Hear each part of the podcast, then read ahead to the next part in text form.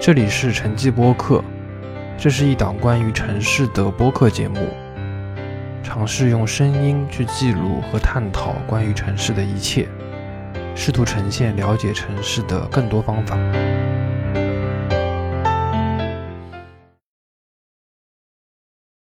各位听众，大家好，欢迎来到城际播客，我是王月洲。今年的夏天，上海是特别特别的热。我们这期节目就会带来一些比较清凉解暑的一个内容。我邀请到了曾经做客过我们节目的 Lemonade 吃宁的创始人小王同学，因为我跟他最近一起读了一本书，叫做《酸食志》，啊，所以说我们会由柠檬茶出发去聊一聊跟酸有关的一些食物背后的一些文化的意涵。首先，先请小王来跟我们听众打个招呼吧，应该是时隔两年了吧，再来上我们这个节目。对的，上一次应该是我们刚刚开店的时候吧。对，疫情期间，因为肯定是对这种线下的这个实体的经济，不管是餐饮也好，还是服务也好，包括你们这样的一个小店来说，肯定影响是最大的嘛。就你们在这段时间，包括你员工是怎么样来度过，就是这么一个非常困难的时期的？应该就说是完全躺平，因为确实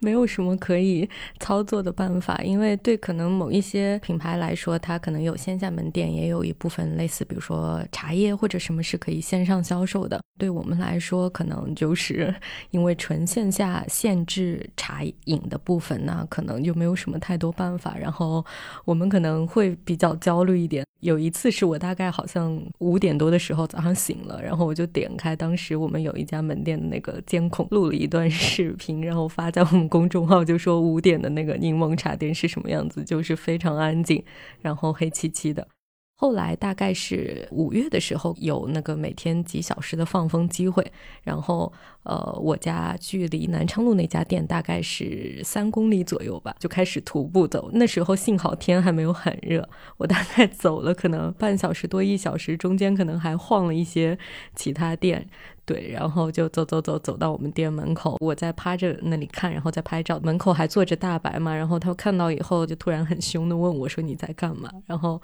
我就说：“这个是我的店。”他就语气缓和了，就说：“好好，那你拍吧。”应该就是那个没多久之后就说：“那六月份可以解封了。”我们就开始想说有哪些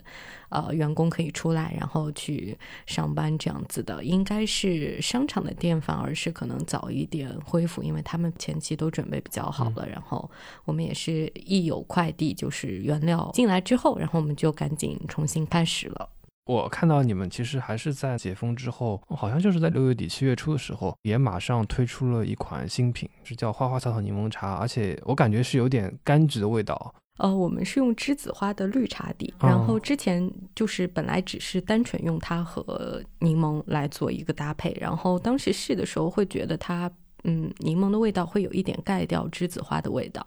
然后我们当时就想说，可能需要一个别的味道来去把它带一下，吧可能花香这种能再带出来一点。然后其实本来我试的时候是想用薄荷来做了，然后我去买发现薄荷没有了，只剩罗勒了。然后我就说，那要不就用罗勒试一下。然后试完，其实我会觉得效果比想象中用薄荷的那个味道来的更强烈一点。然后。也会除了酸甜之外，可能有一点那种嗯青草香的这种回甘会更重一点，反而会觉得比薄荷上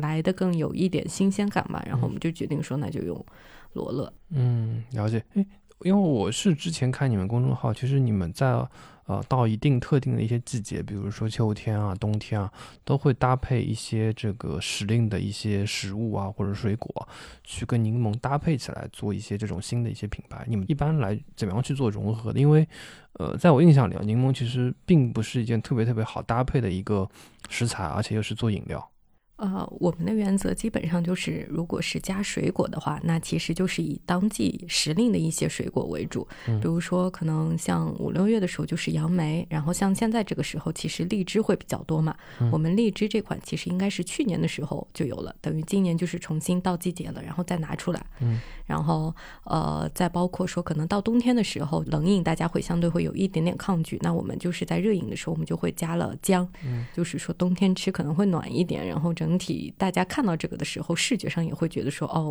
我好像可以试一下这个。嗯，呃，基本上还是跟时令相关一点。然后如果说具体的就是本身这个水果有什么特征的话，那应该说都是选一些。呃果肉偏酸甜，就是不管是杨梅还是荔枝，它其实味道就会更复合一点。然后在可能捶打或者这种过程中，会有更多的一些不管是果肉还是果汁出来。嗯，大概是这么个思路。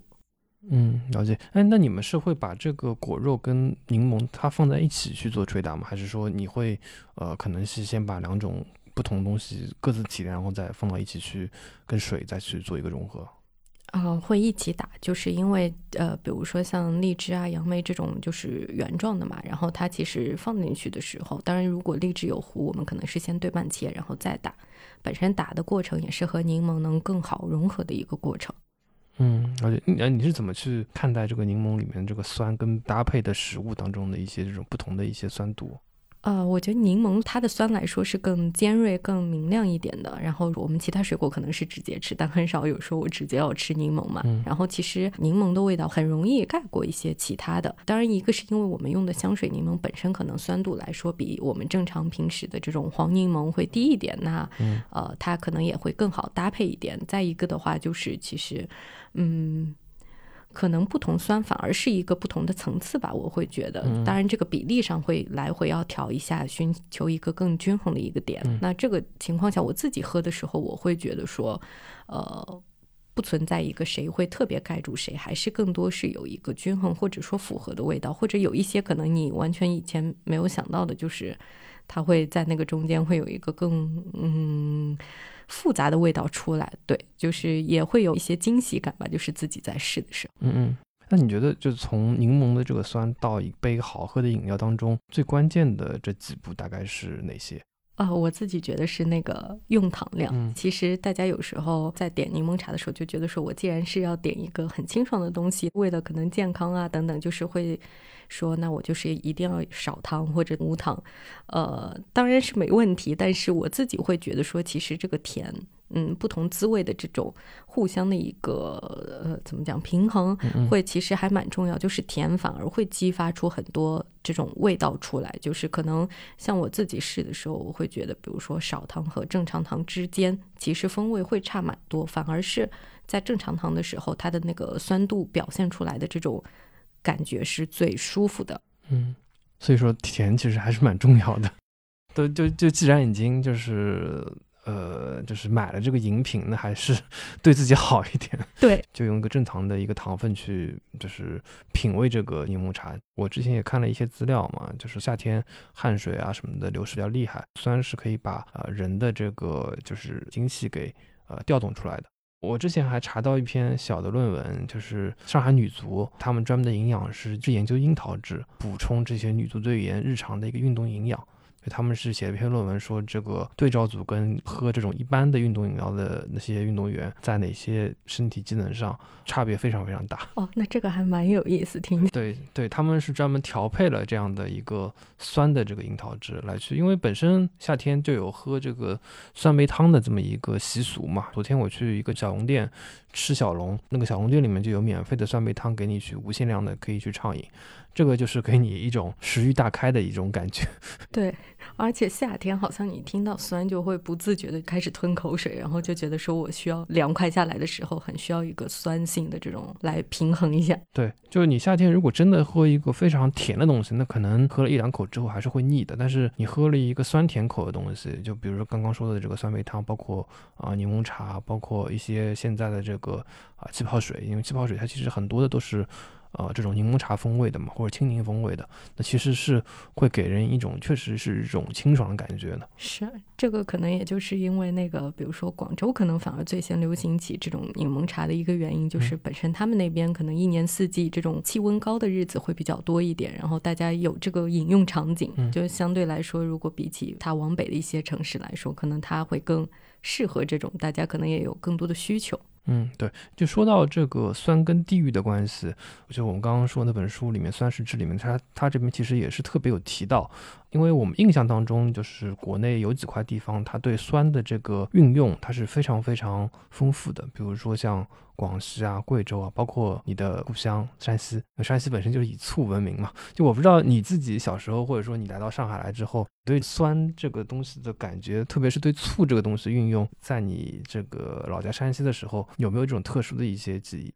我其实是一个不太爱吃 醋的人，就比如说小时候的时候，可能我们就是正常，嗯呃，做任何面、汤面等等的，就是大家默认的习惯，就是说一定要先加一勺醋这种。但我其实不太喜欢那种，我我会觉得它有点把整体的味道会带到一个比较重的位置，反而是这次封闭期间，因为要自己做饭，然后刚好我也有囤了一瓶那个陈醋。这一次开始，我有点就是大概也是想家的关系，就是会做什么都加一点，会觉得说，哎，它其实味道不太是小时候记忆中那么浓重，或者什么会强调其他的味道，反而还蛮和谐。然后如果说吃的过油肉算是比较有代表性的一个山西菜吧，它确实是出锅前一定要喷一圈醋，它那个味道才会出来。这个我喜欢吃，是因为好像我默认就是说它这道菜的味道就应该是这样子的，就有了一个内心的一个固定的这个呃想象。然后再一个，比如说我们会腌腊八蒜，这个当然很多北方都会腌嘛。然后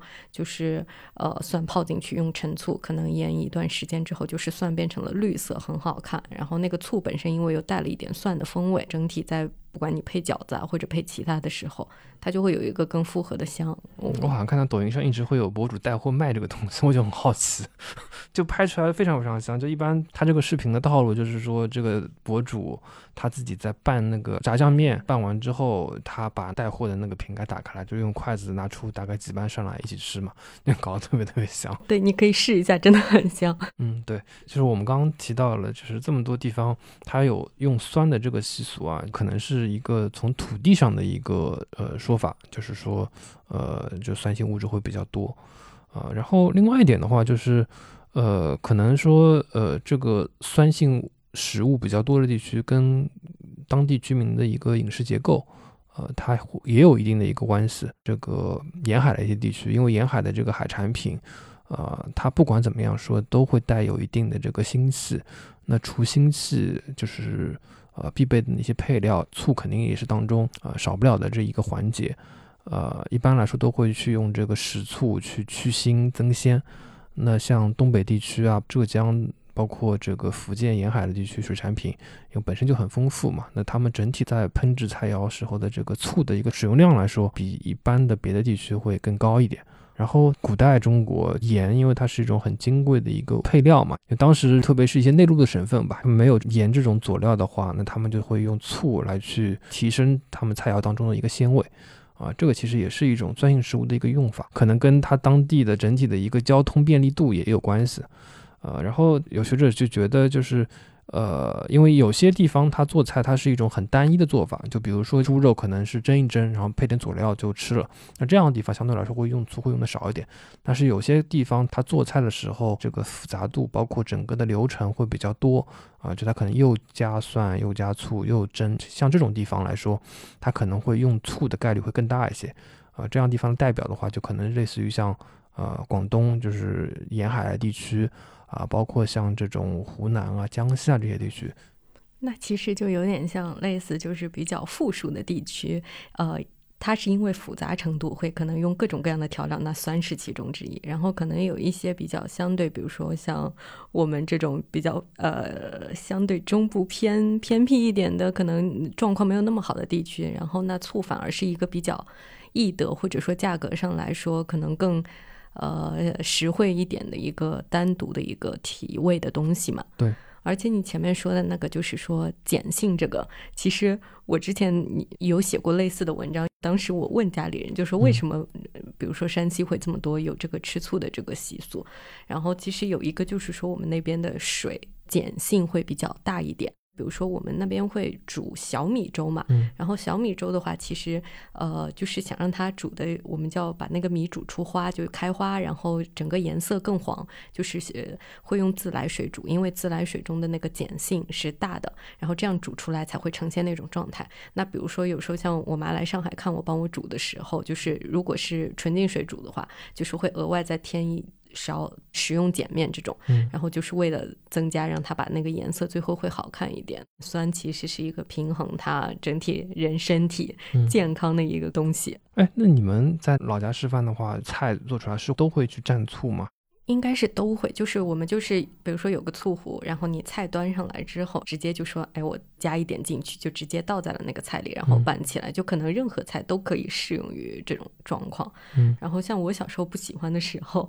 就是我妈就会大概有一半菜，比如说她可能就是中间稍微分开一点，然后有一半是她自己要，她说我要那个加醋，然后我那半就是什么都不加的，大概就是这样。嗯，哎，那你们那边这种醋的品，你们会认这种老的字号吗？还是说就是超市里面各种各样你们都会去试一点？呃，其实是呃有两种，一种就是说现在比如说呃每一个城市里还是有那种小的厂的，嗯，然后有一些人可能就习惯说，我就是拿一个很大的壶直接去淋烤一点的那种感觉。然后如果是商呃呃超市这种里面的话，其实品牌。差不多，主要的几个可能，比如说东湖，然后，呃，还有什么，呃，宁国府，然后还有呃紫辰，应该是叫我有点忘记了哦，就主要的几个就是。山西当地的品牌。对，嗯，然后呃，像包括说东湖，其实他们还做了一个类似就是博物馆一样的，在太原的相对还市中心的位置吧，然后大家可以去参观整个流程，然后结束也可以直接买它可能厂子直接出来的一些嗯醋。然后因为像呃比较有名的这些品牌，反而它呃所在地都是偏呃山西的中部一点，然后就是比如说清徐县是很有名的，嗯然后呃，我之前还问过一个，就是做比较小小众醋的吧，算是它也不是小众醋，它的产地是大同，然后他其实就说，呃，大同因为靠北嘛，他说他们整体来说，嗯，醋的柔和度来说会比市面上比较知名的品牌会低一点，是因为可能就是呃晋中和晋北的这种在醋的制作工艺中会有。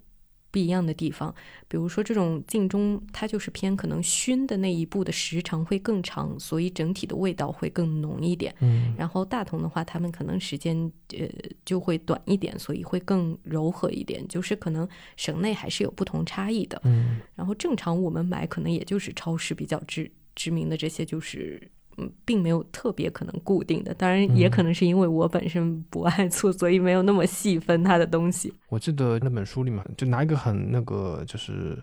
呃通俗的菜来说，就是一个酸菜鱼嘛，就酸菜鱼它用这个蔬菜来去调它这个鱼的一个味道，就很下饭。就如果说你真的去点一碗酸菜鱼的话，你其实如果人多的话，其实可以吃到很多很多很多饭。对，还有四川不是很爱做那种呃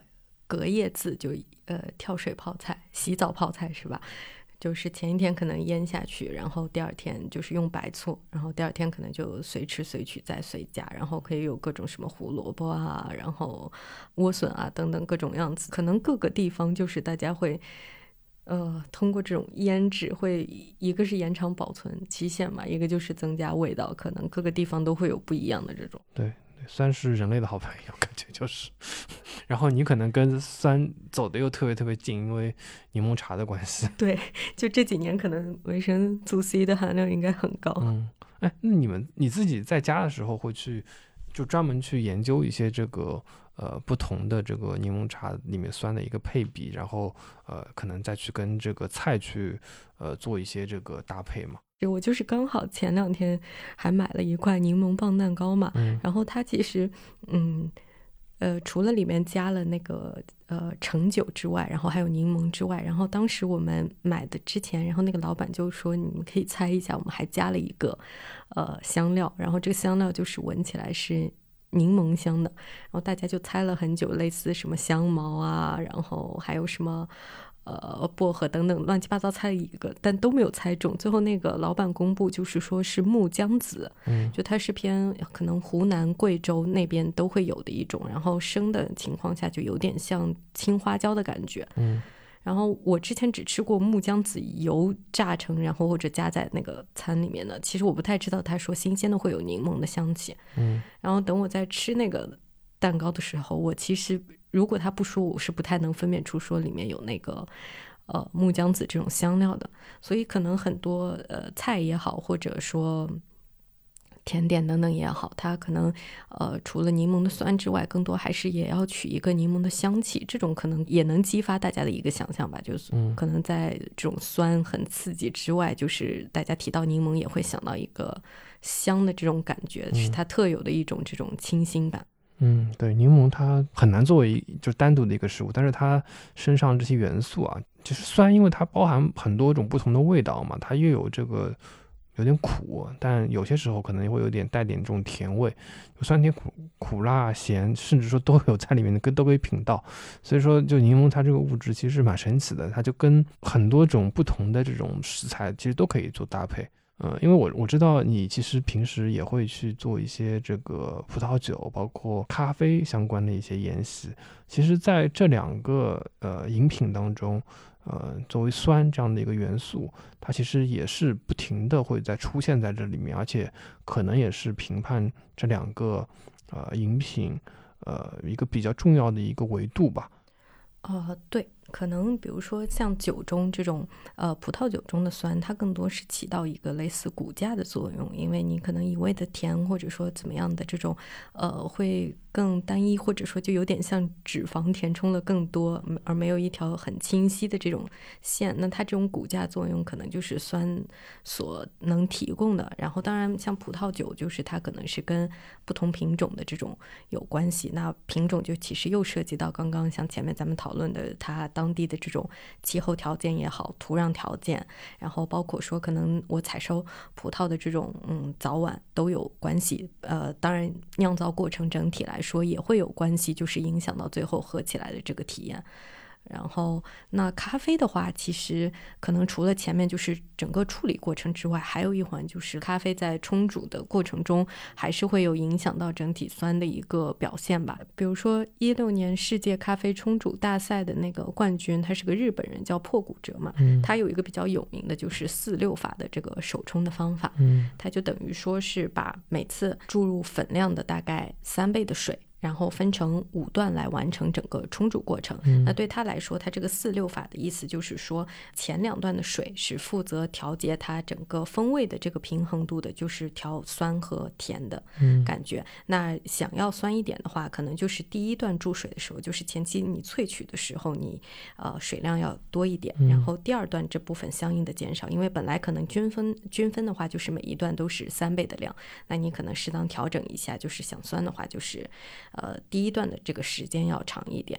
然后这个我就会觉得说，可能也是比较好玩的一点，因为我自己也平时会冲，然后会觉得这中间就是这种有一点像做化学实验，你可能某一个环节，不管可能今天的呃研磨度也好，突然间我呃调了一下，或者说我水温上可能没有在家没有精准控制那么好，然后最后的那个风味都会有不一样的。嗯，然后可能酸对我个人而言，我自己在。呃，外面比如说点单的时候，我可能也会倾向于就是说，呃，酸度更高一点的，我会觉得它那个整个风味来说更。清新一点，嗯，因为其实处理过程跟等等，包括冲煮过程有很复杂的一个过程，所以影响因素有很多，嗯，就会觉得酸还是一个蛮好玩的东西吧，嗯，我也是第一次听说，就是手冲的过程，就是它的一个时间的一个把控，包括一个比例的把控，它对最后的这个风味影响还还挺大的。对，就是这种时候就很期待，就是如果能去喝咖啡的时候遇到一个非常厉害的这种，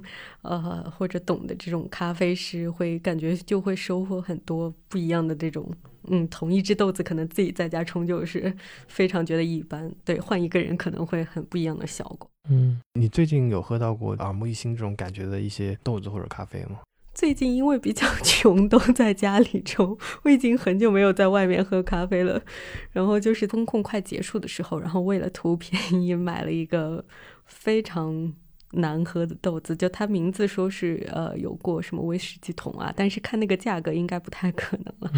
如果直接冲的话，那就是非常苦。包括说我即使用意式机来做，可能拿铁这种的话，也会那个豆子只剩焦苦味，就不太好喝。然后我是有一天，因为朋友寄给我一些他们公司新上市的起泡水，嗯，然后我那天就在做起泡美式，就浓缩加了那个，然后因为那个。它那一款气泡水的酸度非常高，可能如果呃直接喝的话，我会觉得应该是我喝过最酸的一款气泡水，就是你会皱一下眉头的那种。嗯，然后反而意外，就是加到那杯焦苦的咖啡浓缩里，最后效果还不错。就是 我这两款东西就是都解决了，不然单喝他们任何一个就 不太行，都接受不了。然后他们俩就组合意外的很好，那个。尖酸的那个程度，就是气泡水的那种很酸的那个程度有降下来一点，然后苦可能也被这种酸所中和了一点，嗯就整体会舒服一点。你至少会觉得说，哎，还不错。然后又因为是有气泡的关系嘛，你整体可能也就更好入口。嗯我想到一个纯饮柠檬汁的场景，就是呃，浦东靠浦江那边不是有一个很呃老的小龙店叫乌有仙，哦，然后赵家楼古镇里面好啊对对对嗯然后它不是就是会呃有一款饮料就是纯柠檬汁嘛，就一般就是你可能吃了它的那个蟹黄的小龙啊，还有什么这种太腻了，对，然后 一杯嗯那时候喝就非常爽，觉得很舒服。它是也会加糖的是吧？我记得是纯的，就是还这么大会很，酸吗？就吃完小龙再喝那个，嗯我觉得是挺挺 OK 的。对，我知道，以后去尝尝看，因为我我记得那家店其实就是疫情之前人还挺多的，而且它卖的也不便宜，挺贵的。对，而且从蛮多年前应该价格就算还是比较好，而且很老板很有个性嘛，就是不允许外带啊嗯等等的。嗯嗯，对，因为这个小龙外带确实也不太好吃。它是那种大的蟹粉的汤包，还是说一个个小的像小龙一样？嗯，小龙一样的吧，没有到无锡什么汤包那种那么大的。然后它那哦个呃，它旁边还会有一个小车子是卖他们自己做的那个椒盐饼啊，什么玫瑰嗯馅的那个馅饼啊，也很好吃。嗯，我大概知道了，我大概能脑补出来这个东西有多腻。特别是蟹粉加肉的话，这个肉皮冻应该是蛮吓人的。嗯，对然，后我们再来讲讲这个，就是酸在就是另外一种饮品当中的一个体现吧，就是葡萄酒。呃，因为我对葡萄酒说实话并不是特别特别了解，这可能要你来去 我因为也是只懂皮毛，可能 就纯只是爱喝的关系。它应该说是大家会呃天然，比如说对一些品种上会有一些直观的判断吧，就类似说。呃，我因为喜欢酸，可能我就喝雷司令会比较多一点，就是嗯还是跟品种上的一个直观关系。嗯，这可能酸度是一些约定俗成的，就是它自己的一些风味。酸度应该也不会有一个明确的一个标准，说它是多少多少级，它不会有这么一个明显的一个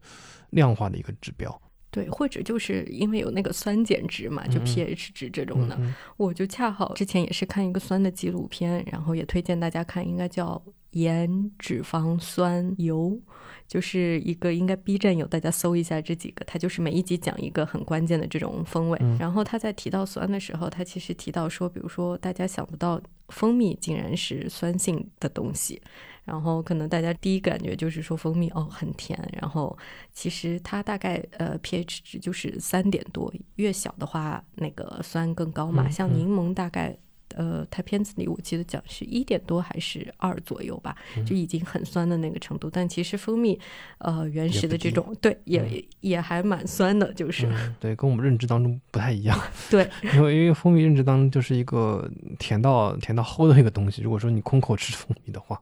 就对可能一般来说都是会泡水啊，或者是跟别的这种食材也会去组合一下再会去吃。那可能也是因为为了那个蜂蜜，它为了自己，就是可能为了长期保存，它可以放在那个蜂巢里面，所以说它自己可能需要去有这么一个酸度，来保证它的一个可以长期储存在那个地方。我不知道是不是因为这个原因。不懂，我也只是就是纪录片讲到这儿，我还哎觉得蛮神奇，就当时脑子里有觉得说，哦记一下要说一下这嗯，对，因为我我印象里就是跟酸有关系的这些呃食材，不管是东北的这些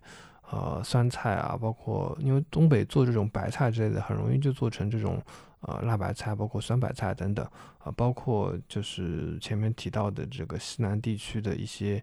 呃烧这种呃荤菜之类的，他们也会去放到很多一些酸的佐料，包括沿海地区的这种烧这种鱼呃呃海鲜之类的，也会用到酸，它都是为了去呃就是提升它的一个食材的一个呃鲜度跟它的一个保存的一个量。所以说酸还是 蛮蛮神奇的一种一种一种一种东西，而且就是再回到葡萄酒的话，因为酸度好像它算是葡萄酒里面就是品出来的一个蛮蛮核心的一个点。呃，对，但好像大家比如说在形容葡萄酒的时候，也不太会，嗯，单独说酸，对，只会说它呃有什么样的香气，因为可能比如说就是你是这个是青草香呢，还是什么呃中间你可以闻到比较梨子的味道，可能酸一点有蓝莓的这种香气，嗯，这是味道方面嘛，还有酒体方面可能它是更重一点的，还是怎么样的？但好像你要是硬说，嗯，葡萄酒里可能也不太会强调它本身说这个味道很酸，可能更多。还是从更具体、更具象的一些香气和它的这种厚重度，包括说可能甜感是大家呃去强调的，就说哎这一瓶反而喝起来会更顺一点等等的。嗯嗯，应应该说是不是葡萄酒是因为本身葡萄的这种酸甜已经经过时间就是发酵去把它。呃，消掉了，就是不太会更强调它本身的那个属性，而是强调它发酵完这个属性。我的嗯，发酵完整体的一个属性，它整体发酵完，它其实也是变成了从就是葡萄的一种固态，变成了一种可能是液态加气态的一种形态。新的形态当中，它整体的一个风味到底是怎么样子的？而且又是特别就是从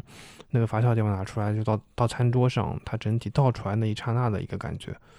因为就是它跟它当中的一些温度啊，包括保存条件啊，其实都是有一个比较直接的一个关系的。对，那其实这样说，本身醋也跟酒还是有关的嘛。等于像陈醋啊，包括一些呃，像我们山西的陈醋是用最主要的是高粱来做嘛。然后比如说呃，浙江这些米醋等等是糯米或者为原料，那就是粮食发酵的第一步，就是先是酒的形态嘛，然后再后续再加上呃。其他的这种曲，然后再去发酵，就是变成了醋，所以可能本身这种他们俩之间还是有一定的关联的，就类似国内是有这种情况，那国外的这种就是葡萄啊，它是可以酿酒的，还有当然国内也有很多果醋嘛。嗯，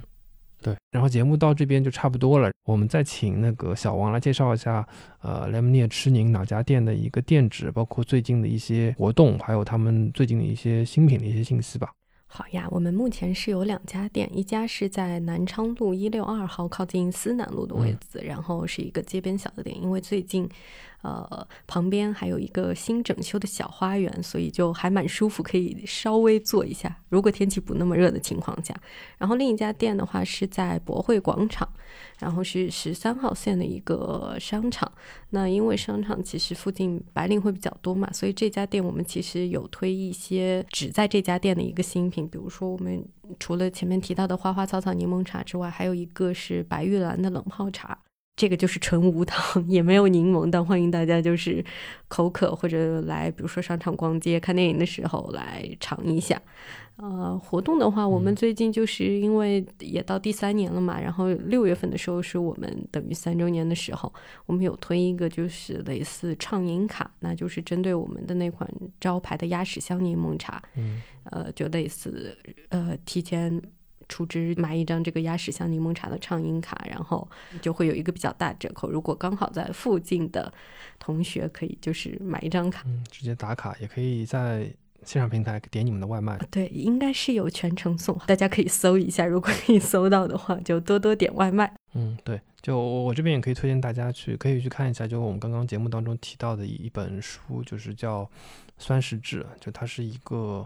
呃，美食作家吧，耀云他写的，因为他其实除了这本《酸食志》，还写了包括辣味的《辣味江湖》，包括最近还出了一本叫做《臭食志》，啊，都是很精彩的一些关于酸味的一些地图啊，一些食谱啊，包括一些酸味的一些食品。因为现在其实，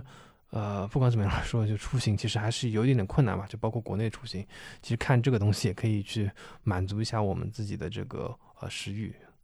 对，望梅止渴，而且他确实写的很全面，包括就是一些很小的点，尤其像类似山西，其实可能晋东南有一款叫柿子醋，我也是前几年刚刚知道的。然后他其实很多这种细小的点都记录蛮清楚，然后包括中国各个地区的他都记得蛮全面的。然后就你跟着看，就会 不断分泌唾液，是我们什么时候可以去这个地方。对，就以后有机会，大家一定要珍惜，不管是国内有还是国外有的机会。这里面很多东西，它就是因为，呃，用的人少，它也可能会慢慢的消逝嘛。就是有些，特别是少数民族边地的一些这种食材，就一方面是可以跟着耀云书中的一些这个食谱去按图索骥去找，另外的话就是我们也可以直接去到这个当地去直接去体验这些可能不一定在书里出现过的一些新的一些呃食物。呃，感谢大家收听本期节目，也感谢。王都小王来 参与我们这期节目的一个录制，希望再过若干年也可以继续 聊你们关于这个柠檬茶店，或者说你们到时候也可能会衍生开做一些别的一些新的一些餐饮方面的一些新尝试。好的，好的，我也期待这一天。嗯，拜拜，拜拜。感谢收听本期节目，欢迎搜索微信号 XCS，。也就是成绩播客小助手的拼音首字母，小助手会邀请您进群参与讨论。您可以在苹果 Podcast、喜马拉雅、小宇宙以及各个泛用型播客客户端收听节目，也可以在微博、微信上搜索“成绩播客”与我们互动。如果喜欢节目，欢迎在各大平台打分评论，并分享节目给您的朋友。